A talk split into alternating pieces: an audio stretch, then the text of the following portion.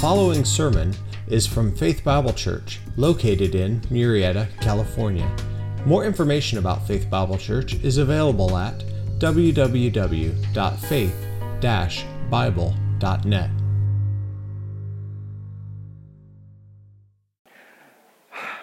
Today, so far, Jesus hasn't come back. I know you know this. Just wanted to make sure you knew this. Uh, through the years, people have suggested dates when Jesus would return. Behind me, eight guys who thought they knew. Innocent III thought 1284. He thought, you know what? Muhammad is clearly, Islam is clearly the Antichrist. Muhammad founded it. He added 666 years. It says 1284 must be the day that Jesus is coming back. Turns out he was wrong. Nostradamus predicted uh, that in 1999 Jesus would return. Actually, the world would end. Isaac Newton uh, spent the last years of his life studying the Bible to figure out the beginning of the world and the date of the end of the world, and calculated that it would be in 2060. Uh, that, guess we can't confirm that one yet. Charles Wesley, the founder of Methodism, preached in 1794 that the great beast of Revelation would soon appear, thinking it would be around 1800. William Miller preached in that Jesus would return in 1843, rapture all believers. Uh, and then in 1843, he decided he was off a year and said 1844, and then he stopped making predictions. Uh, 1970, Hal Lindsey said uh, in the late great planet Earth that Jesus would return within one generation of the reestablishment of Israel as a nation. So he calculated that Israel in 1948. Therefore, Jesus is going to come back around 1988. Pat Robertson said in 1990 that Jesus, their world would end and Jesus would return in 2007. 1992, Harold Camping, the founder of the radio net, uh, Family Radio Network, uh, declared that the world would end in 94 or 90, and then he said 95, and they recalculated things. They said, no, no, Jesus is going to come back in the middle of 2011. And clearly, just to be clear, none of these guys were right. Uh, I think we're all, hopefully, you're on the same page with that. You didn't miss anything.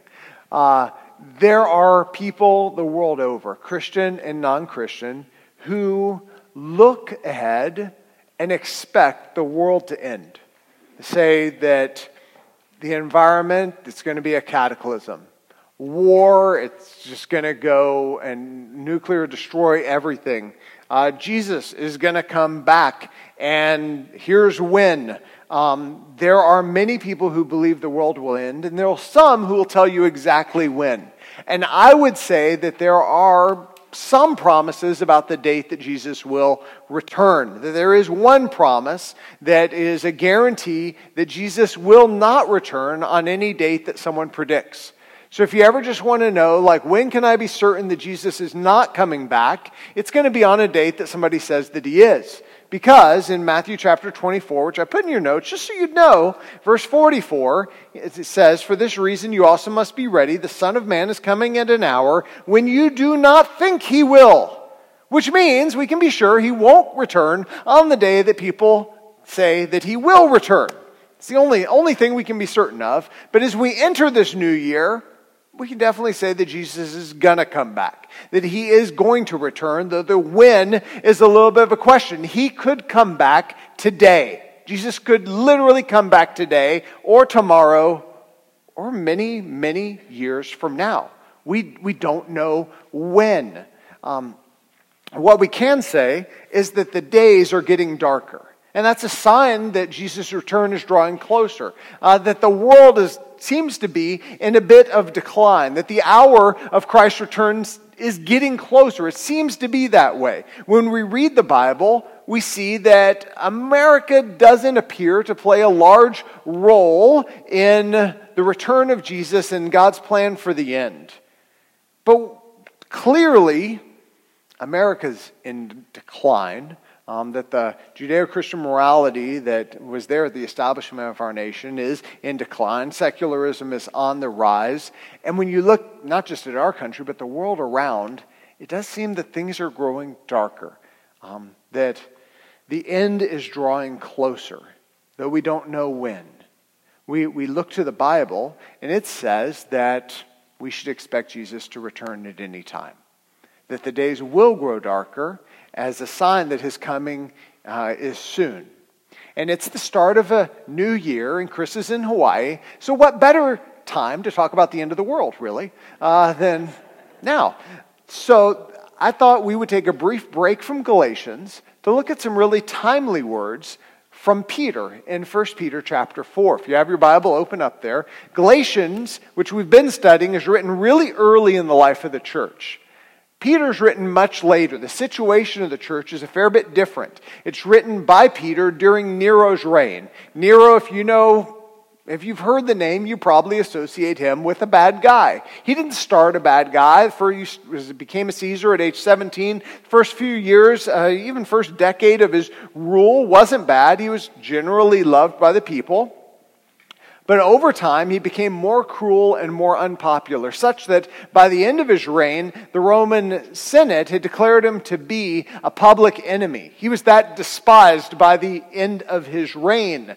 Uh, he was generally agreed to be, is generally agreed to be the first persecutor of Christians. Uh, after the Great Fire in Rome, he blamed Christians for it and more and more began to persecute Christians, uh, such that even later on he caused all Jews and Christians to have to leave Italy. Uh, Aquila, Priscilla, others were caught up in that. Peter's writing to some of those who are dispersed, some of those who likely were cast out from uh, by Nero. Peter would eventually be put to death by Nero. Uh, he, he was not a nice man. And in 1 Peter, he's writing in the midst of Nero's rule. He's writing to people who are suffering, who are on trial, metaphorically and sometimes literally. Uh, 1 Peter is a book about how to have hope in the midst of hardship, how to be courageous in the midst of fear, how to be faithful in the middle of suffering. And it's a book written to help us be ready. And as we enter 2023, I want us to be ready. I want, I want us to be ready. I have no idea what's going to happen. I have no idea whether Jesus is coming back, no idea, not saying anything about the end of the world, but I, I look ahead. I don't think it's unreasonable to say that we should anticipate more suffering in the coming year than we have in the past. Because if you just look like five years ago, life seems harder now than then, or 10 years ago. And the world seems darker now compared to then. We should anticipate more suffering. Some of that will just come on a personal level. This last week, I drove down to Escondido to uh, Palomar Hospital and spent time with Robert and Kim Clark. Robert's our missionary to the Philippines, uh, and he is in the hospital. He had a stroke. Uh, it was unexpected, surprised, came in the middle of the night, and uh, he's recovering. I'm super thankful. Uh, but it's been hard, and they're left wrestling and grappling with, well, what's his, how much is he going to recover? What does the future hold for us? And they're not alone in that. I know that for a number of y'all, you have struggled and suffered physically. And I think it's reasonable to expect that for some of us, that will be all the more in 2023. You'll have personal trials of health and hardship. And this fall, uh, the elders spend an evening with all the public educators in our church that we could gather to talk about what life is like as in education right now. Well, what is going on in our valley? What challenges do they face from administration, from the state? What's the good, the bad, the ugly? And there were some real encouragements that came out.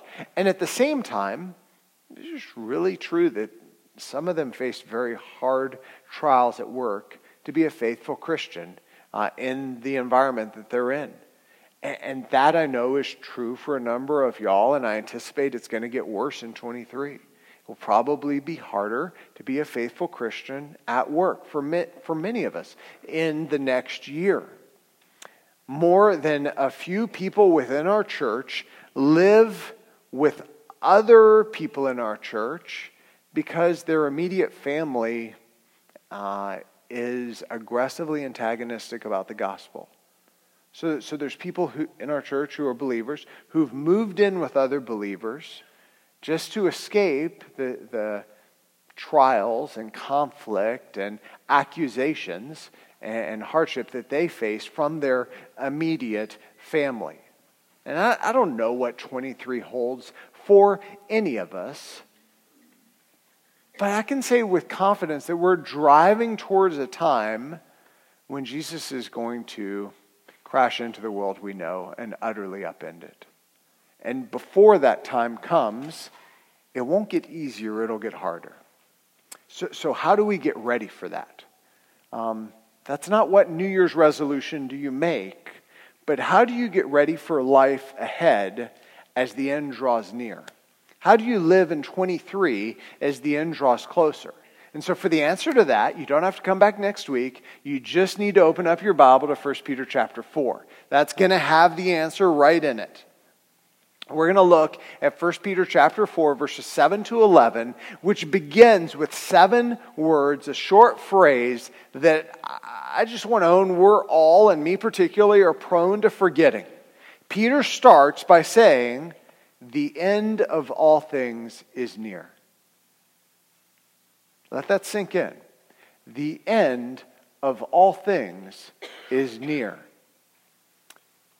I don't know if you're like me, but I can be guilty of thinking that the world is enduring, that it's unchanging, that life is, it goes fast, but it generally seems to be improving and things are going to get better. And as we go forward and work hard, things are just going to improve over time. And there's a reality, a real sense in which it's right to plan for the future. If Jesus delays, if he doesn't return soon, to plan that you're going to maybe get old and you should have some retirement, and that your kids are going to get older and need to go to college. To make plans like that is okay. And at the same time, we want to own and acknowledge the end of all things is near. That the world is going to come crashing down.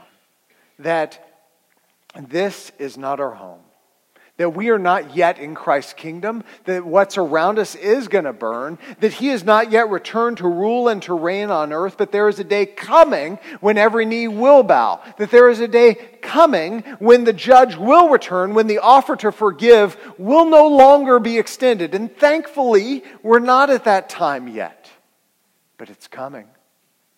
And we need to live in light of it. This is the consistent message of Scripture. We heard it actually in James. In James chapter 5, he said the same thing. I just wanted you to be reminded of it because we just studied this. James chapter 5, verse 8. What does he say? It's in your notes. You too be patient. Strengthen your hearts, for the coming of the Lord is near. Do not complain, brothers, against one another, so that you yourselves may not be judged. Behold, the judge is standing right at the door.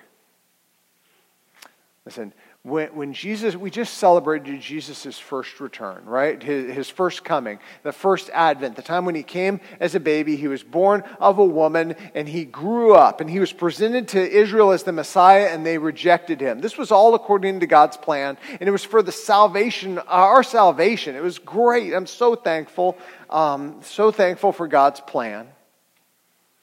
But when he was killed and resurrected, he ascended. And now he has promised to return, to rule, reign, and judge. That, that's the promise. He will put an end to all the ways of this world, that he will bind Satan and cast him into the abyss, that he will judge those who have rejected him, that he will fulfill the promises that were made to Israel. And oh, await his return. He will transform the world under his rule. And the reason this hasn't happened yet is because God is patient, not wishing for any to perish, but that all would repent and return to him. That's what Peter would go on to say in 2 Peter chapter 3. And as trials and suffering around us increases, as life begins to sometimes feel just more bleak, more dark, more weary, more full of fear and the unknown, Peter wants you to know how to live, and he wants you to know that the end of all things is near. That's what he says to believers who are suffering, who are facing hardship. So, how will you live in 2023 as the end draws closer? For that answer, look at 1 Peter chapter 4 verse 7. Peter says, "The end of all things is near, therefore be of sound judgment and sober spirit for the purpose of prayer." Above all, keep fervent in your love for one another, because love covers a multitude of sins. Be hospitable to one another without complaint. As each one has received a special gift, employ it in serving one another as good stewards of the manifold grace of God. Whoever speaks is to do so as one who is speaking the utterances of God. Whoever serves is to do so as one who is serving by the strength which God supplies, so that in all things God may be glorified through Jesus Christ, to whom belongs the glory and dominion forever and ever. Amen. Because the end is nearing, Peter says, here's how, therefore, here's how you're to live. And he gives three priorities, three things to work at, three things to, to focus on as the end draws near. And the very first one he says is that we should pray clearly. To pray clearly. The, the word therefore, right after it, there shows up as these two commands be of sound judgment, be of sober spirit. Notice neither of them are prayer, but be of sound judgment. It means to be self controlled, to be sensible, to have control of your brain, to be clear minded, to be reasonable. Right? When the world feels crazy around you, you keep, you keep a clear head. When everyone around you is irrational and just fueled by fear, you keep your senses, you keep your wits. When eggs are nine bucks a dozen, like you don't freak out. You just kind of embrace it. You, you move on with it, right? You use your brain and you control your heart. That's actually the second part of the command there, the second command that's in it, to be of sober spirit or to be sober minded. Uh, it's a, word that descri- a word that describes the opposite of intoxication. If you've ever seen someone who's drunk, you know that they uh, not only have a loose tongue, but the alcohol's led them to basically feel a lot more comfortable expressing their heart, whatever that is, to be less controlled. those less controlled elements just find full expression in someone who's drunk. Here, Peter's saying the opposite. He's saying you're to be in full possession of your heart, full possession of your emotions, full possession and control of your feelings. Not to be confused about what's going to happen, not to be worried about what the future holds, that your anxieties, your worries, your lust shouldn't be in control of you.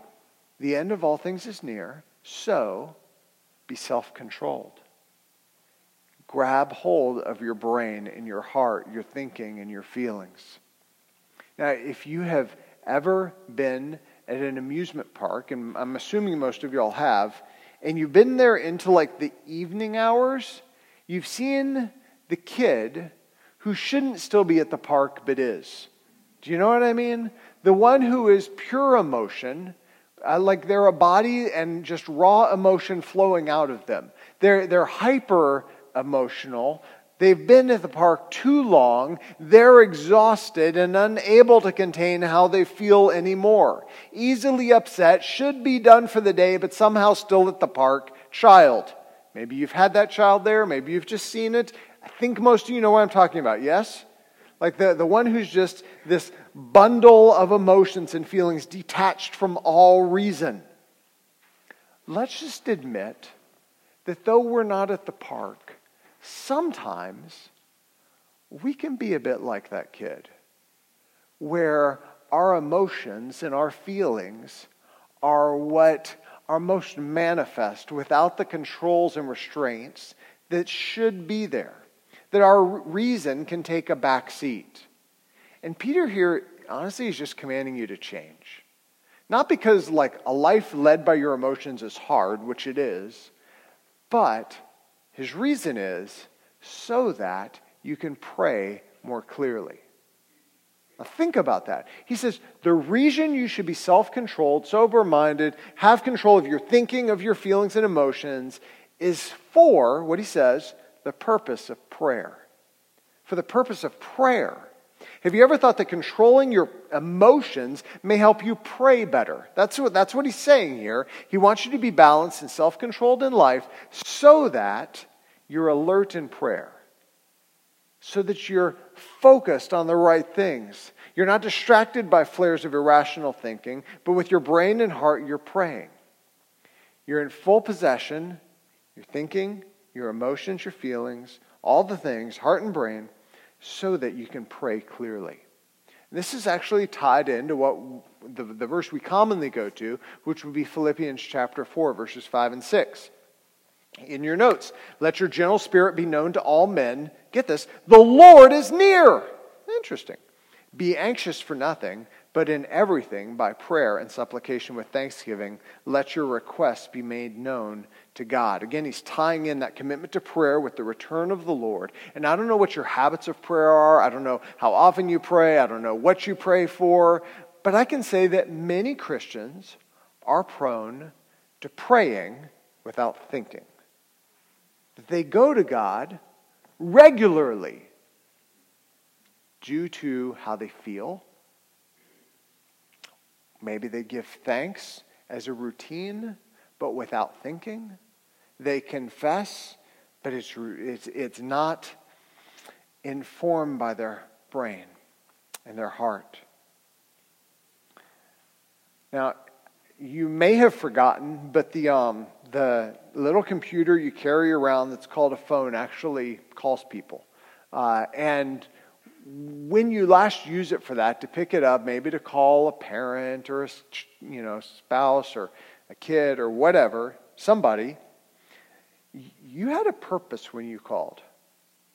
When, when you went into your Zoom meeting, the last you know, meeting you had to make, video conference, there was a goal of that meeting. When you sent an email, uh, you wrote something such that before you hit send, it was really clear why you were emailing that person. And I just wonder if your prayers have the same purpose as your communication to people via phone calls, Zoom, email, whatever. Are your prayers as focused as your other communication? We approach those with a goal in mind, with a purpose. Our prayers should be the same way. Too many Christians are prone to praying without purpose, without sense. And Peter here is just saying, listen, as life gets harder, as the end draws nearer, man, don't be guided by how you're feeling. Pray clearly. Pray with focus. Pray with intensity. Pray with clarity. And so commit this year to pray clearly. You're going to need it in 23. There's going to be more to pray about than there ever has been. Pray with clarity. Think in advance what you want to communicate before you go to God in prayer. I'm confident you're going to need to pray more this year than you did in the year prior. Second thing, love deeply. We need to pray clearly. We need to love deeply. Verses 8 and 9, Peter says, Above all, keep fervent in your love for one another, because love covers a multitude of sins. Be hospitable to one another without complaint. The challenge here clearly love one another is the dominant thought of these verses. Depending on your translation, though, you may not have noticed that love isn't the verb. It's actually a noun in, the text. It's uh, written here. It's written as the object of our action that we need to keep in love. We need to have love. The focus here is on the, the nature of love that you're giving to others. And it's the love that Christ had for you. The love that we give to others is the love that Christ had for you. That, that's what's in focus here. And it's the love we read about in 1 John chapter 4, verses 9 through 11. I put that in your notes. By this, the love of God was manifested in us, that God has sent his only begotten Son into the world so that we might live through him. And this is love, not that we loved God, but that he loved us and sent his Son to be the propitiation, and the payment for our sins. Beloved, if God so loved us, we also ought to love one another. So get it. This is the love which Christ had for you on the cross. That, that love which he had for you while you were an enemy of his, that's the love which you are to have for one another. It's a love that still endures wrongs, that endures wrongs that were committed against you and still loves. It's a love that doesn't broke, that can't be broken, that is unfailing. It's a deep, abiding love. And he says it with, he adds in, it says you're to love one another fervently. You're to love one another earnestly. It's a, that word was used for horses in full gallop, for Olympic athletes' muscles as they were straining forward. It talks about the intensity of our love to be one that is not just passive, but one that is in action, one that is deep and earnest, that functions highly. It covers sins done against you. It doesn't hold people responsible. It doesn't look for um, reciprocation. It is the love that Christ had for you. That sort of love. It doesn't hide sin, it doesn't condone it, it's not blind to it, but it is compassionate, it is gracious towards the failings of others. And what Peter says here is interesting because he, then he adds on, he says, Be hospitable. Be hospitable, which means we're to not just love people around us, but to, to love strangers, to have an affection for strangers. But then he kind of tweaks it he says, Be hospitable, love, have an affection for strangers to one another, which is like, wait, what? Have an affection for strangers who are one another? What does that mean? And the focus here is not the guy who's blaring music a few doors down at 1 a.m. Like you should love him. But, it, but his focus is on the life of the church. And the church for the first few hundred years did not meet in buildings, it met in homes, much like our CGs do. It was believers who gathered together in homes. And he's saying, listen, you, need to love the jerk who smeared chocolate on your sofa, right? Who, who was in your house, not jerk, inconsiderate person, uh, who, you know, tram, trampled something, who didn't respect your stuff. The, the person who you don't know or who you're un, less familiar with within the church, you need to love them as much as the people who you know well. There, there are within the church, within any group, even a smaller group, not just the church, but within like a CG you're a part of, or a youth group, or whatever, there are people you know and people you know less well. And here he's saying, listen, our love for one another, it needs to be towards all of them. Those you know, those you don't know, all of them we need to love, right? In verse 9, he says that that love shouldn't complain or grumble against one another, that it accepts them, that it embraces them. We overlook what they did. We overlook how they failed to appreciate us. When the youth leader sends a text three hours before the event and changes things, you overlook it and you love them. Like you just overlook people.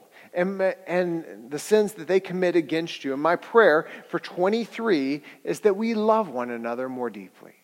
and, and honestly, we do well at this our, our church is not lacking in love, but it's an area that we're going to need to grow in all the more as the days approach. Because if the Lord tarries and doesn't come back right away, and if the rains ever stop within the th- next three years, we anticipate being on the campus in the new property and being in a building.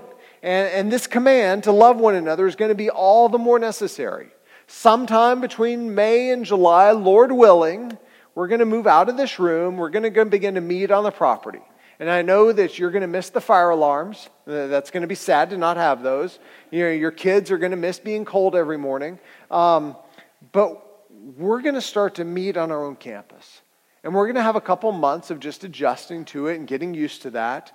And then, sometime between July and December, what is going to happen is there's going to be visitors, and more visitors, and more visitors to the degree that we're probably a bit uncomfortable with where, where these people came from and why they're still here. Um, because right now, if you're at our church, I feel like I should congratulate you.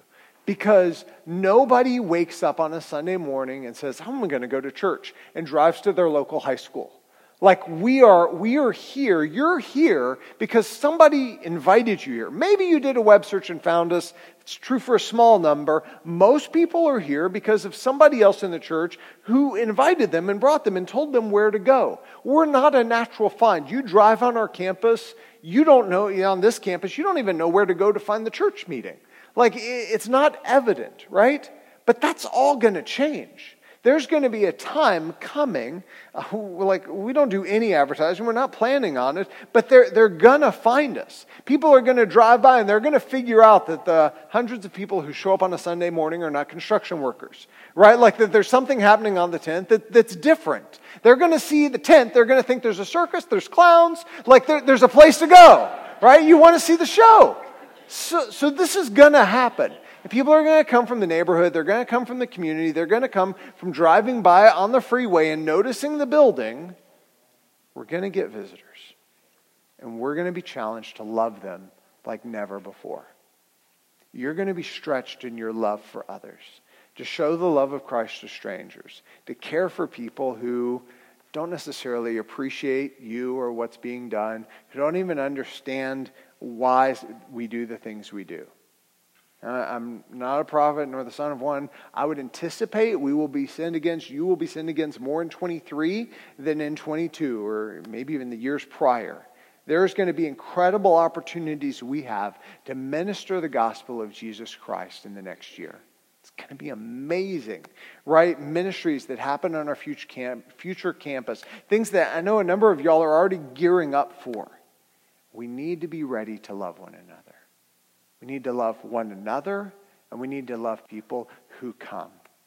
That deep love for others comes from an understanding of the true love that Jesus Christ has for us. This is why in our CGs we're doing uh, Living the Cross Centered Life, which the guys announced, talked about a little bit. If you're not in a CG, it's worth joining one for this. If you're in one, I'm excited about it. Uh, Living the Cross Centered Life is all about the reality of the gospel and what it means for us as Christians. Not as the lost being saved, but as believers living in light of Christ's love for us. Recognizing the truth, and we, we want every person in the church to know the truth that Christ loved us when we were his enemies, that he loved us though there was nothing lovable inside of us that He covered every one of your sins, not just the ones you see, but the ones that are still hidden from you, and then the ones that you haven't committed yet. That all of those are covered on the cross, and that you're clothed in His perfect righteousness when you believe.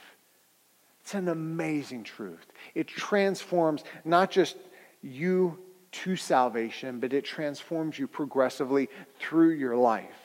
And when you confess your sins and you believe that, it frees you to love others with joy, with self sacrifice, to overlook the sins that they commit against you. And I believe, like, a church that loves others in this way is going to be this bright light in a dark valley. We, we, we live in a great valley. Um, there's nowhere in Southern California I'd rather live. Uh, there are know places where I think like there's more opportunities for us. We're not uh, deep, you know, deeply perverted in our valley, um, deeply entrenched in sin. Yet there's not a lot of love for Jesus here. There is still a need to be a bright light in our valley, to, and we will shine as we love one another. Peter calls us to love one another because the end is drawing near. Our valley is darkening we need to love one another. And third, we need to serve faithfully. We need to serve faithfully. Um, Peter says in verse 10, here's what he says As each one has received a special gift, employ it in serving one another as good stewards of the manifold grace of God.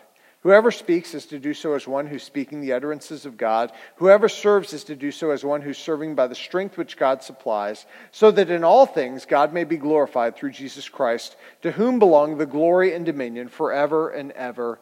Amen.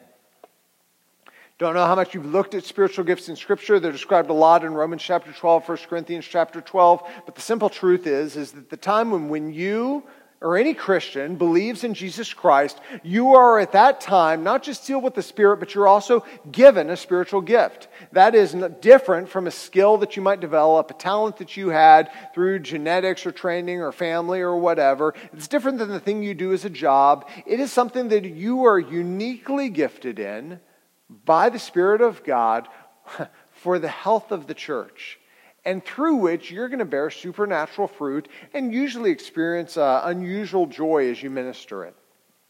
There are believers who are gifted in hospitality, in giving, in leading, in administration, in serving, in, so many things. And, like, for me, I would say, man, preaching, teaching, exhortation, three services, no problem. Totally energized, with y'all. Love it. But you put me in a place where I have to uh, show mercy, and I'm kind of quickly drained. Like it's t- a lot tougher for me. Other people thrive that way. I can share my faith with someone, and I pray for fruit. Others of you share your faith, and like people just get saved all the time. And it's really frustrating, by the way.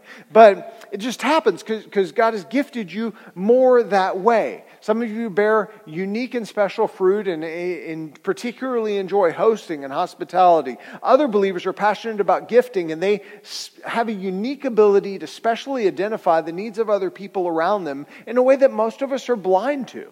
Like there's unique ways in which God has gifted every person who is in Christ. And as you serve in the church, each of you manifests exactly what Peter's describing. He says we're to faithfully serve one another through the use of our spiritual gifts. And the purpose of your gift is to benefit the local church. That's what 1 Corinthians chapter 12 verse 7 says. In your notes it says each to each one is given the manifestation of the spirit for the common good, for the good of the church. And that just means that God gave you that particular and special gift at the time of your salvation for the benefit of others. I don't know the gifts you have. You may not know the gifts you have. And it's really not commanded that you figure them out. Uh, every gift that is listed in Scripture is something that's commanded of believers. We're all to serve. We're all to be hospitable. We're all to give. We're all to have mercy. Like all of those things are true but God gave you something unique with purpose for the health of the rest of the church, through which He's going to bear supernatural and unusual fruit through your ministry. And as you serve, you're going to find there's going to be something by which you were like, man, that was actually fun.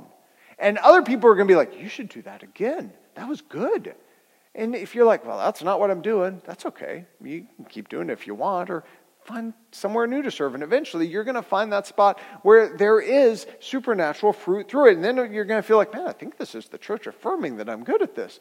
Welcome to your spiritual gift. Right? So, so that's how God designed the body. 1 Corinthians chapter 12, verse 18, what it says there in your notes, God has placed the members each of one of them, each one of us, in the body, in the church, just as he desired. In other words, he gave those gifts to you with purpose so that you would fit into a local church and help that church and serve within that church and cause that church to grow. Now, Romans chapter 12 and 1 Corinthians chapter 12 describe like lists and all the different types of gifts. First Peter 4 just puts two big headings. It says there's serving gifts, there's speaking gifts. Serving and speaking gifts, the two big ones, both are a stewardship, both are to be used for the church, and they're, they're to be done for God's glory. Done in His strength, done for His glory. And as we move into 2023, as we move into a church building, as we approach life there, I just want to ask you to take this to heart. Say, Am I serving faithfully? Am I committed to serve faithfully? It, I think uh, as I look around, there was a few of you who were here 20, almost 20 years ago when we started FBC. Most of y'all weren't, but we started FBC with about 40 people who all were experienced in serving and leading. That's just the, the people whom God brought at the start of us. It became a part of our DNA is a commitment to serve within the church. Our first college pastor was a horse vet who loved to study and teach God's word and invest in disciple young men. Our first youth pastor was an irrigation sales guy uh, who loved to witness in the local gym and preach the gospel, uh, especially to students. Uh, our biblical counseling was headed by a couple who ran a farm management company. Uh, our equipping classes were initially led by a hospital administrator. I think our first children's um, ministry leader was a, a real estate agent, if I remember right. For more than half the life of our church, the only two people who were paid were, were just me and Chris. Like 60 to 80% of our church served. It, it, it's what sustains and continues to sustain us. It, we are a serving church.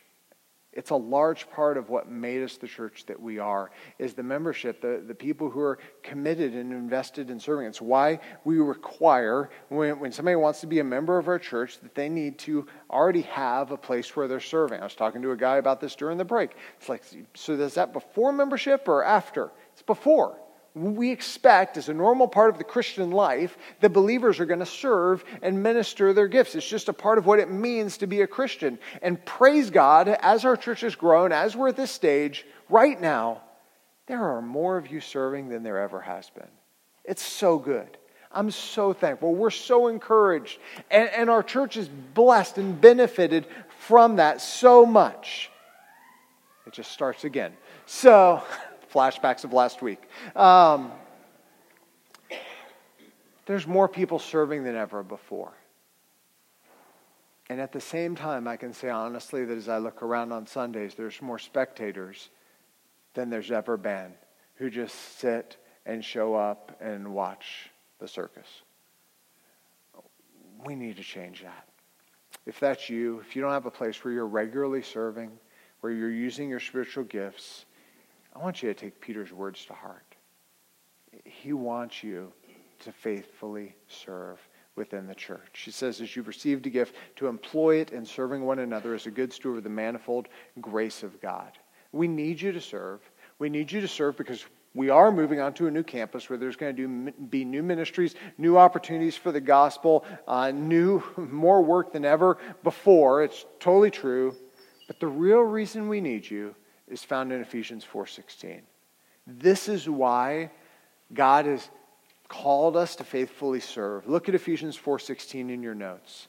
It says the whole body, the church, joined and held together by every joint with which it's equipped, when each part, that's us, each member is working properly, it makes the body grow so that it builds itself up in love. In other words, our church is healthiest when every believer is using their spiritual gifts to serve one another. That's actually how God designed the church family to work, that we would use our gifts to serve one another, to minister to one another, and show off Jesus Christ to one another in the unique ways and contributions which you have, so that He would be exalted and we would see Christ more fully, and we would actually speak into one another's lives and be served by one another another. It's an amazing design. And honestly, that means in order for us to be healthiest, we need every Christian in our church serving and using their gifts. And we are not as healthy when we have less people using their gifts and serving. So it's not just that, oh, we, we, we need help. It's no, we, we want to be healthy. And we need you in order to be healthy.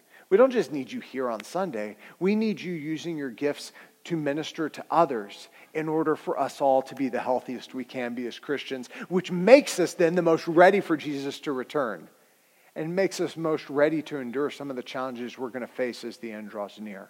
Does that make sense? That's why he calls us to serve one another. And, and I want to confess, like, I love our church.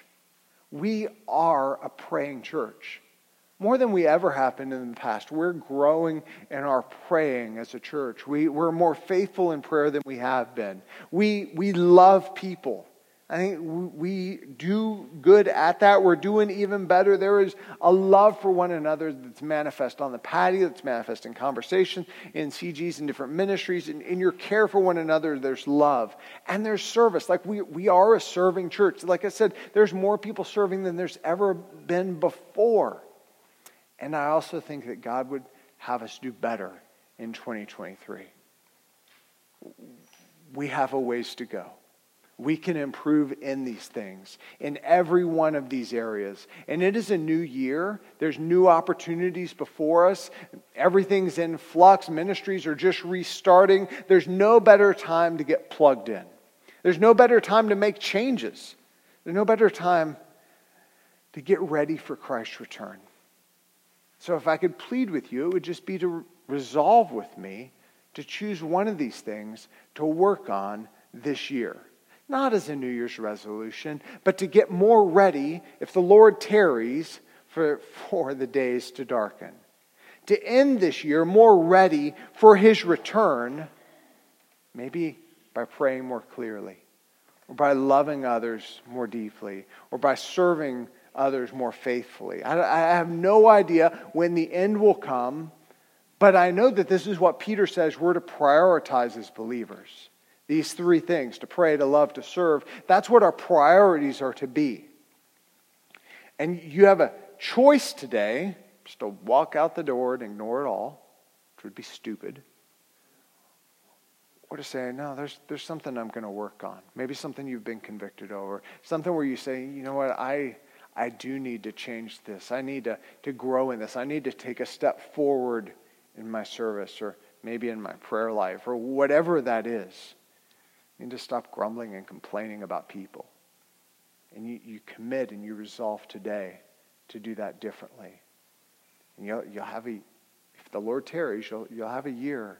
And I promise you there will be impact in your life and in the life of our church as a result of your obedience. Let's pray. Father, thank you for this time to just dig briefly into your word today. We freely admit that this life is distracting, that it too often seems to be the thing which is our priority, and we forget the accountability we have to live for your glory and honor in a dying world. Father, help us to be faithful men and women who show off the great love you have for us in Jesus Christ, a love that did not just speak with words but acted to the point of death on the cross. Where we have experienced a mercy and grace that is beyond what we can repay.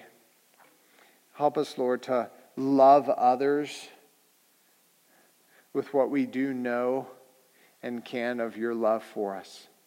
Let us be faithful to be praying people men and women who think clearly, who are guided by your word and not our emotions or our feelings, but who think soberly and realize the days that they're in and the challenges and dangers they face, and who go to you with purpose.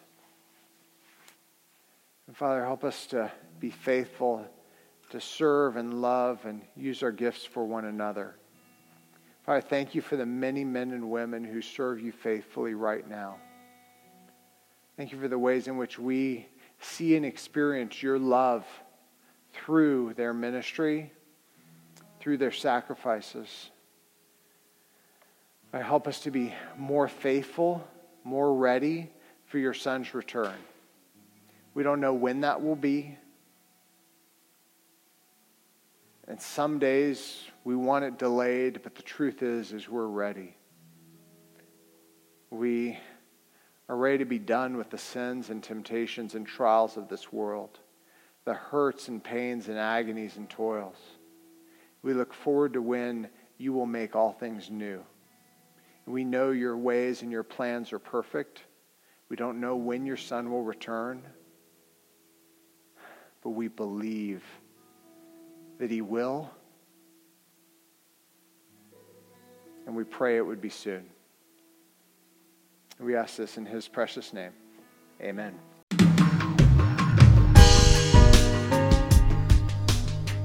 Thanks for listening today.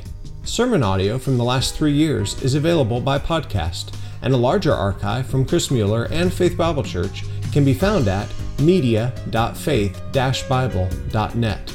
And if you would, please leave us a review on iTunes. It helps a lot. Thanks, and have a great day.